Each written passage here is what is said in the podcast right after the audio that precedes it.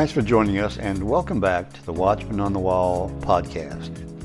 Periodically, we'll bring you true stories of angelic encounters, heavenly visitations, near death experiences, as well as modern day prophecies that are relevant to us today.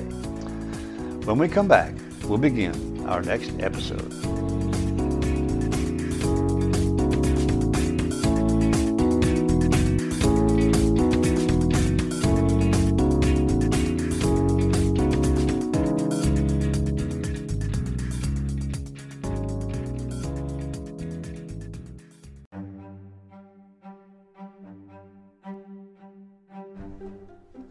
Welcome back to the Watchman on the Wall podcast.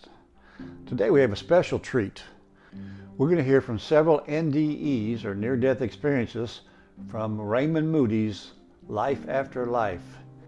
Now, Dr. Raymond Moody is a renowned psychiatrist who did a study of near death experiences for years and is well respected in his field. He has a book called Life After Life as well as a video. And today I'm taking the sound bites from part of his video, playing them for you today. He has found throughout his studies that many of these near death experiences have many things in common. He goes on to talk about these similarities in depth. However, I've cut all of these sound bites out so that we hear just the near death experiences from the actual people themselves.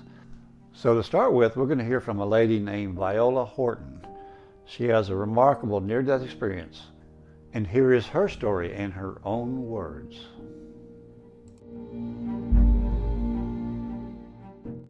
I had not responded to treatment. I was getting worse, and the doctor had come to see. Anne. at this point, he says, I've lost her. She's gone. And I thought, well, who's he talking about? But just before this, I have been in terrible pain. I was just hurting so bad, I wanted to get away from it. And there was this slight buzzing at the ear, and I felt myself pop out of the body. I was, I don't know how I came out. I was just suddenly out of the body. And I sat down on the head of the bed a minute to look around. Then I felt myself float up to the ceiling, and I was looking down, and he said, She's gone, and I couldn't believe it. And I thought, well, who's gone? And I was trying to look down to see. And I felt presences with me. Guardian angels is what they were, but I call them guides. As I have come out, I'm in no pain, but I'm also just free of everything. I'm no one's wife, mother, or daughter. I'm just myself alone. And all of a sudden, I'm aware of people out in the hall. The room had been sealed off because he was going to do surgery in the room. So I immediately went out through the door, did not open it, just went out. I was immediately on the other side of the in the hall. But I go up to my daughter and I try to make her hear me. Kathy, go home and change your clothes. I couldn't make her hear me, so I went to her dad. I said, Judd, take Kathy home, change her clothes. She shouldn't be out like this. While they were in the hall, uh, and I was trying to send them home, a brother of my husband's came up. And he was talking to him, and he had gotten worried to come. And one of his neighbors had was also in the hospital, and he came up and started talking to my brother-in-law, wanting to know what he was doing at the hospital and what he was going to do that weekend. He said, Well, it looks like my sister in law is going to kick the bucket, and I was planning to go to Athens, but I'll stick around now to be a pallbearer. Later, I was also able to talk to him. He didn't want to admit it, but he did admit this is what he had said. And I laughed at him because it embarrassed him. And this time I'm thinking, I want to see my sister. So I immediately find myself in Rockville, Maryland at her home, and she's getting ready to go grocery shopping. She's wearing a beige suit with a green blouse. She's had to go over the house and look for her keys that she'd misplaced, had to find her grocery list, and finally she walks out her front door to get in her blue Monte Carlo Chevrolet. And I feel there's no need for me to go to the grocery store with her, so I let her go on, and I'm going to pop over then to another sister who lives a few miles away from her. And this other sister had already left home. I was able to determine she had gone grocery shopping herself. So the guides asked me, was I ready to leave this area now? And I agreed, said yes. About two weeks after I had this near-death experience, I was in contact with my sisters and I brought this fact up to her and described and she said, well, how did you know? I didn't see you, you weren't here. Don't know exactly how I entered the tunnel or just at what point, but it was when the guides had asked me, and I said yes, and I feel myself going in an upward motion. The tunnel is not too big, um, just seemed for one person to go one at a time. It doesn't touch you, I didn't reach out and touch the walls but it's black, and I feel myself going up and looking at light, bright light at the end of the tunnel. And the next, as I'm going along, I see the gray area, but I did not stop to go in and see just what was going on. I went on to come out into this beautiful pasture valley land, flowers, bright, beautiful light, brilliant color, nothing here is like it at all. And I'd lost a girlfriend in the polio epidemic in the 30s. I think it was 38, but I'm not positive of that date. And she assured me that everything was fine and she was happy. And I also saw my grandparents coming to meet me. I had never known my grandfathers. They had both passed away before I was born. But I did know my grandmothers and my mother also. And as I'm there, this baby appears to me. And he says, Hi, I'm your brother. And I said, I don't have a brother. And we don't talk as I'm talking to you. There was no way of misunderstanding. It was more like it was mental telepathy. And he shows himself to me as a small infant, dressed in a cap and a little long dress with the knitted sack over it, booties and socks, and tells me, look me over now and remember how I look this way. And you can tell our father when you get back and he'll tell you it happened. And when I was able to talk to him, my dad said, well, I don't know how you knew that because nobody but your mother and the doctor and I knew about these things. This is the most wonderful part of it this is a warm, loving light. It's the most masculine, but it also has overtones of mother love, sisterly love. This just pulsates around. He has totally accepted me and forgiven me for everything I've ever done, but can I forgive myself for some of these selfish things I have done? With the light, there is this panoramic view of my life. It starts with birth. It continues right on to where we are at this point. All at the same time, I am part of the view as well as being watching it. I am actually doing these things. I guess it's a speeded up version of a camera that just runs double time or something. But I actually had the feelings of what was going on as I saw it and also standing off to the side and being able to look around and look at the different things that went on at different times in my life. And what I had always thought was important and nice things I had done, they didn't even count for anything. It's the little unknown things that you do for one another. And love there is always helping to give others love and helping hand along the way, and at the same time, you're benefiting because you're receiving also. And I'm told then, Are you ready to go back? No, I want to go on to the City of Light. No, don't you want to go back? And I could hear my daughter and look back and see her and my husband. They were saying, Vi, don't go. Come back to us. Mama, I need you. Mom, come back. And they asked me again, Are you ready to go? I said, No, but it seems that my daughter needs me, so I must go back. They also want to know about hell. Is it a fiery, burning place? Well, uh, what I found to be hell was separation from God. This is a total hell. It had a lot of effects and change in my life. It's made me a more understanding person of others. I know I don't have the right to take my life. I would didn't want to return and I would love to go back. Someday I will. And then I hopefully can stay and not have to come back and try again. But I know I cannot take my life and go there. Things would not work out right. But I, I think I'm a better person by watching for the needs of others and not being always selfish. Oh, I'm still selfish. I'm still a human. But it has changed my way of thinking.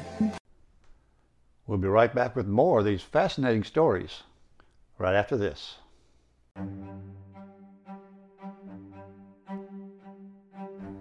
Now, our next near death experience is from a man named George Rodonaia. He originally is from Russia and was killed by the KGB. Here now is his remarkable story.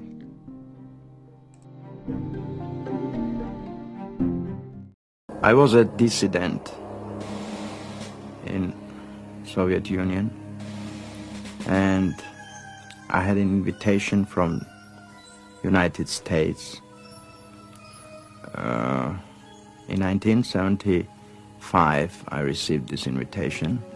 In 1976, I was given the exit visa, and I was leaving for uh, New York that day, and I was coming to take uh, my passport, and I was ready to fly. My family was already in airport waiting for me.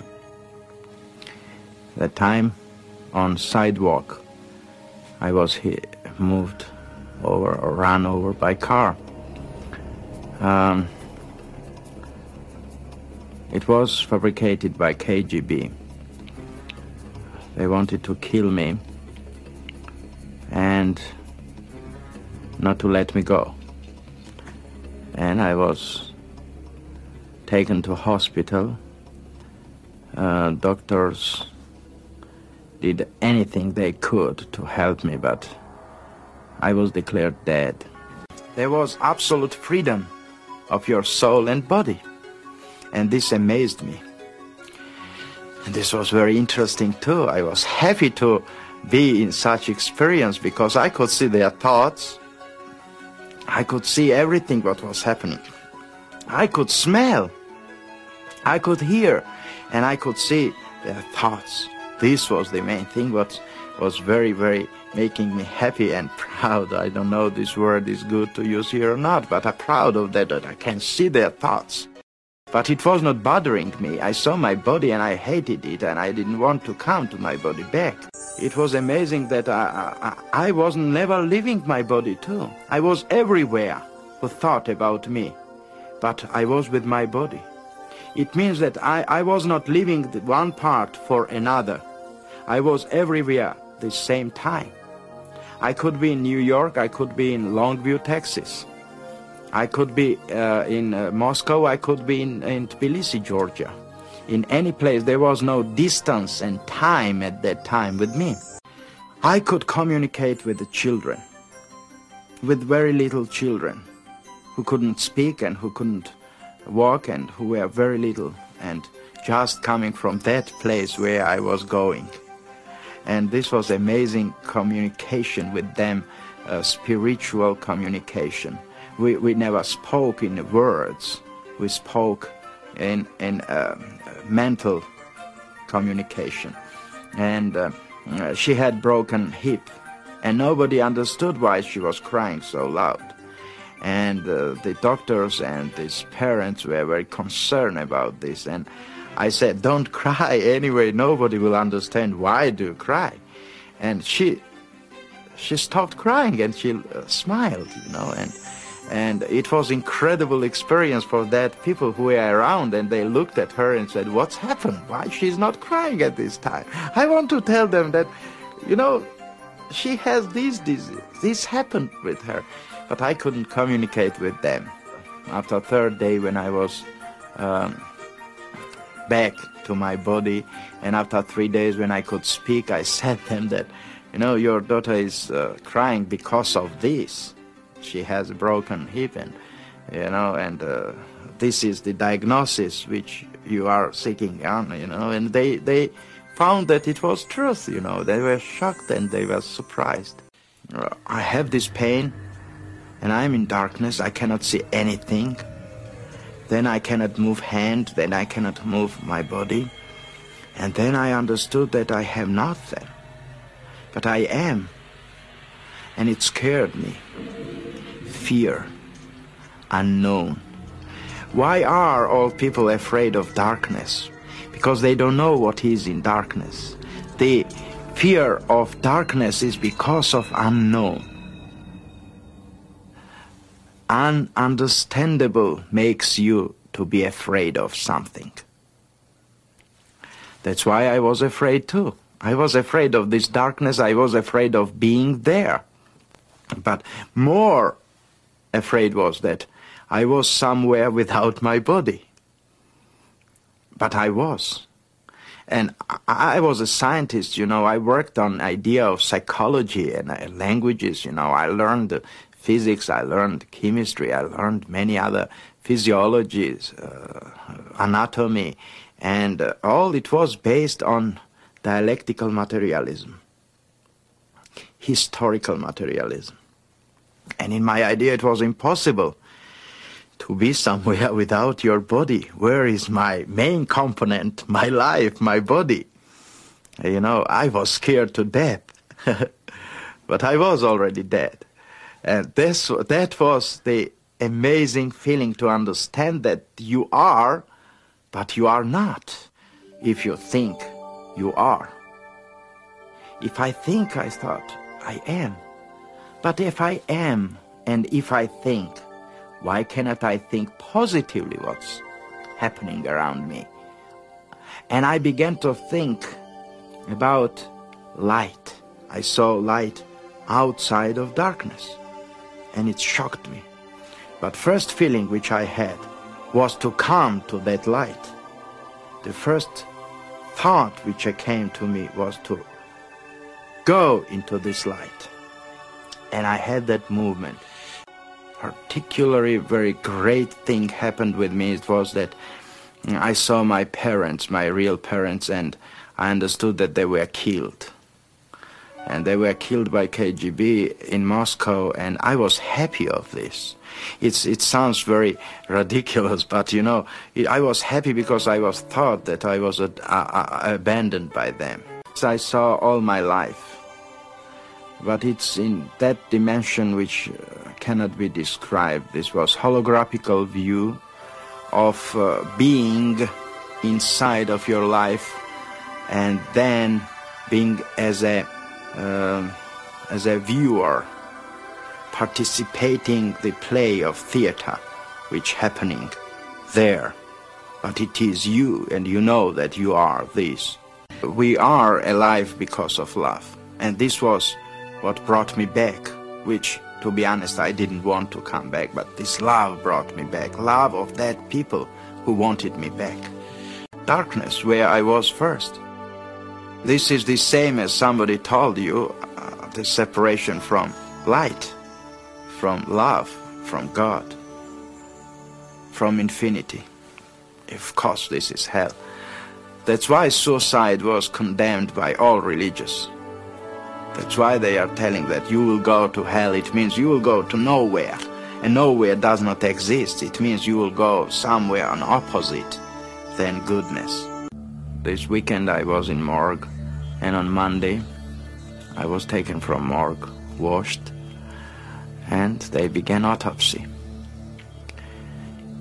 Uh, it was 11 o'clock in the morning. When they opened my abdomen, they took hematoma, hematoma, and they began this T kind autopsy, and some great power took me with neck, I think that part I can explain it, pushed me down. And I saw this movement down, and then I felt my headache, and I opened eyes. And this was coming back to my body. This is the main message which I brought back that love is what can be, cannot be changed. This is everlasting. And love is with life always together. Love what keeps this world alive. Love as an eternity. Love as a mm, as a basic of humankind. Uh, and uh, we are alive because of love. I saw life as a infinite life, infinite light, as a everlasting being. We we cannot die because we are already created for to live forever. The dimension of spirit is everlasting life. Death does not exist. Don't be afraid. Death is only the part as a station, railroad station, where you come always to go to another life. We'll be right back with part three of our podcast right after this.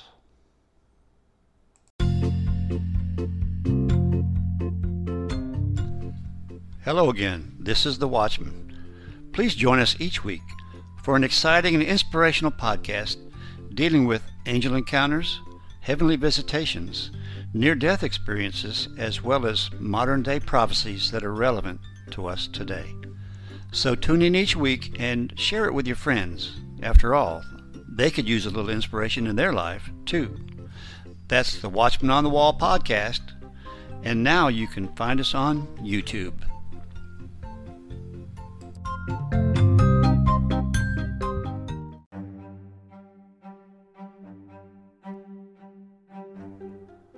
Now, in part three of our podcast, we'll have two near death experiences. The first one is a short one by Dr. George Ritchie. Our last one is from Dannion Brinkley, who many of you have heard that name before. He's pretty famous in the near death experience world and has wrote several books on his experience. So here now is Dr. George Ritchie. 15 minutes before I was to be picked up by a Jeep, uh, I was discovered to have a temperature of 106 and a half. And instead of waiting for the Jeep, the captain in charge of the ward sent me over to X-ray.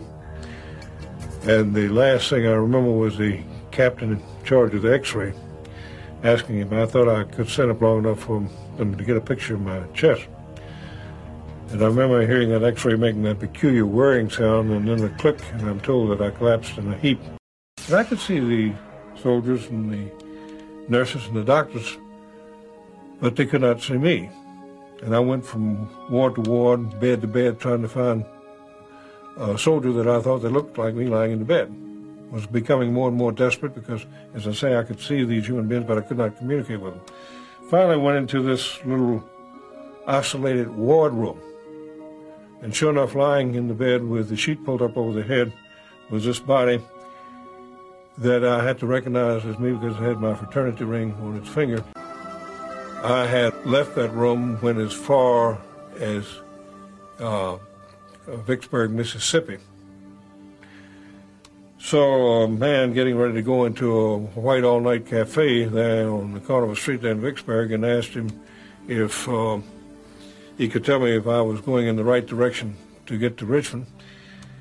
And this man acted the same way that a boy, ward boy had in the corridor that I passed as I was going out of the hospital, uh, like he could neither see me nor hear me. Actually, I walked right through the ward boy going out.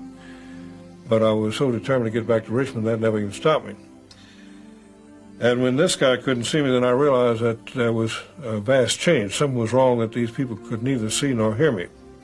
The way that I know that it was Vicksburg, Mississippi, because 10 months after this experience, I came back through Vicksburg and recognized the white all-night cafe on the corner. Time and distance, as you and I comprehended in this room, simply does not exist because simply by wanting to be heading back towards Richmond, apparently I was. And sitting there wondering what to do next when suddenly that room became flooded with light. And then three things happened simultaneously just like that. Something deep inside of the spiritual being sitting on the side of the bed looking at the corpse lying in the bed was told to stand up here in the presence of the Son of God. Out of that light stepped the most amazing being I have ever been in the presence of, the most powerfully built male I have ever seen. And now, once being in the presence of a being who knows everything about you, to know that he totally accepts you and totally loves you, I never wanted to leave this being again under any circumstance. As those hospital walls virtually disappeared, and I saw every minute detail of my life, seeing my own cesarean section birth through the 20 years that I had lived because I was only 20 at the time. And the question was, what have you done with your life to show me? Well, I'm looking around this panoramic view, and I'm hoping that uh, you'll notice some good things. And of course, I'm trying to pick the best thing, and hoping you won't see rather some rather embarrassing things that happened to me as a teenager. And I thought, well, I was an Eagle Scout. Immediately came back that glorified you.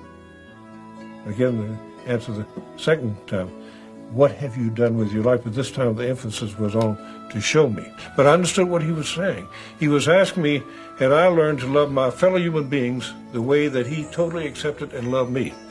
The third thing that I've learned is that life is forever. Death is nothing more or less than a doorway, something you walk through. Here now is the story of Dannion Brinkley, who died being struck by lightning. What happened is I felt like I'd been hit by a train. But what had happened was I was talking on the phone, holding the telephone like this. The lightning came down the phone line, entered my neck. It went through my spine, threw me up in the air. As it threw me in the air, it knocked me out of my shoes and welded the nails in the heels of my shoes to the nails in the floor, which is how I was grounded and I didn't explode. But then all of a sudden I heard this statement. He's gone. He's gone. And it was the paramedic making that statement to the driver. At that point, I was standing behind the paramedic. I was watching him work on my body. I have the distinct memory of always trying to look at myself and thinking how much better looking I thought I was than that. Because this guy was ugly, he was in trouble, and he had these blue lines all down his face. And I was happy, truly happy, to be away from that body. They could have it. And I did not feel one bit of remorse or sadness, no matter what had happened. The next thing I remember is I heard a set of chimes. And as I looked at an angle, probably 40, 35 or 40 degrees, I could see a tunnel. The tunnel was like a spiral, like it was moving whether I was moving or not. Then I began to whisk down it, and I could hear these chimes. But I was in utter peace and utter tranquility. And it was such a stark, dramatic difference between the way that body was and what was happening to that body and this place I was, this utter peace. As I moved closer to the light, I was kept being surrounded and filled with this love. This love of like, I can't describe it except when you haven't seen your parents in a long time you've been away from your family and when you first see your mom and your dad, that feeling when you're a small kid, that feeling that you get. I knew I was safe. I knew everything was peaceful. And I knew it was right.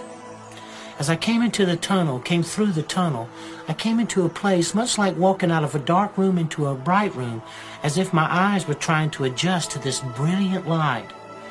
The contrast between the brilliant light of the lightning bolt and the brilliant light that was in the tunnel was another thing that was quite dramatic. Because this light was so brilliant and so bright, it passed through me, it permeated me. It, it, it, it and I became one. To my right, I saw a being coming toward me. In those days, I had never heard of the death experience or ever had it described to me, so I had no idea how to relate to it. Since then, I've heard people describe it as God or Jesus or Moses or lots of different names, a great angel. I, I believe that this being of light was my higher self, the greater part of me, looking at the part of me that just experienced this life. As this being, because this being, I was so comfortable with this being and so assured that only I, if someone knew themselves and knew the love of God in them, then they could have that same relationship with themselves and it was as if this being had come to be with me. I had a panoramic view of my life, every feeling, every thought, every action, every deed, all at the same time. the same time. And as it started happening, I began to see how I affected the person that I had the encounter with or the experience, whether it be me personally or whether it be someone else. And then how they were affected. How it was one step removed from us and how they were affected. And believe me, there is nothing hidden in your life. You will see the things that you did out of your heart, helping an old woman, picking a kid up, helping someone, an action that you take uncalculated, unthought, just out of goodness of your heart. These things herald through the universe, not your great accomplishments, not what you achieve or what you think has value. The little things have value. And when you look at it, you look at it from a place to review and to be critical of yourself, not to be judged, to be condemned. There is no condemnation in it. There is none. There is nothing but, hey, look at yourself. Look who you really are. And look what you've done. And then give it a value in the eyes of God. The death experience gives you a value of what that love is. That you are so deeply loved and that you yourself so deeply love. You begin to sense a part of yourself greater and far more magnificent than you ever give yourself credit for. I never wanted to come back. I wouldn't have traded, and I would not trade today. For the few moments that I got to spend on the other side, I wouldn't trade 20 of these lives. And when I had to come back, I came back dragging, kicking, and scratching because I didn't want to. And people will say to me, they say, Well, Dannion, what about hell? I'll say, Well, they didn't bring it up, I darn sure didn't. Because maybe they might have checked and said, Hey, Dannion, you're on this wrong list. You're supposed to be somewhere else. The next thing that I knew, I was floating over my body in the emergency room and they were working on me. Then they stopped working on me.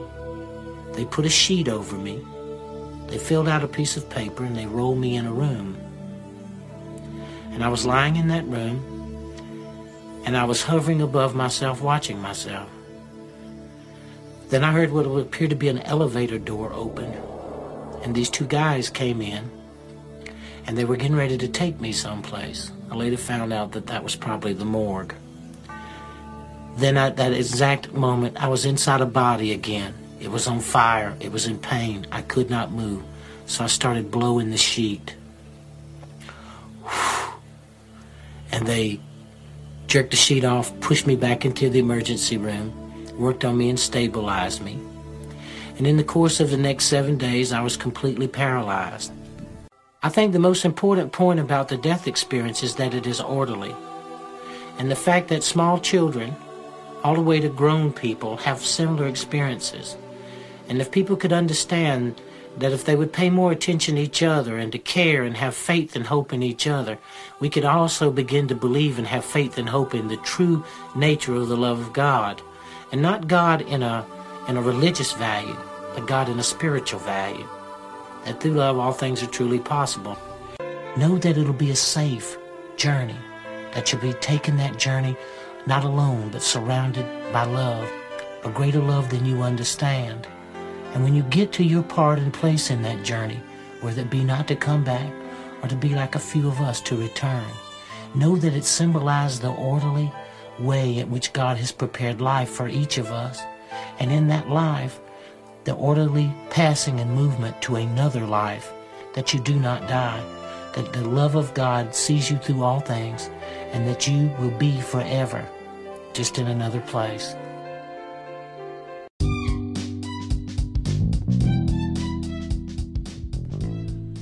Hello again, this is The Watchman. Please join us on our new video channel called Encounters from Beyond the Veil. It's the same exciting content as our audio podcast, but in a shorter but yet a video format. Also, please subscribe so you won't miss any of our episodes. That's Encounters from Beyond the Veil, exclusively found on YouTube.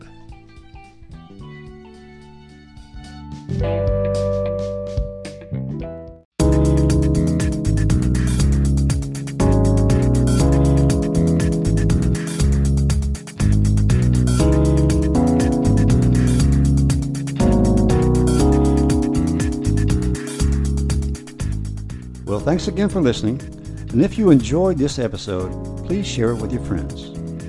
Any comments or suggestions you may have, you can send to the Watchman on the Wall 2020 at gmail.com. We encourage you to subscribe so you'll always be notified of our future episodes. Well, thanks again, and we'll see you next time on the Watchman on the Wall.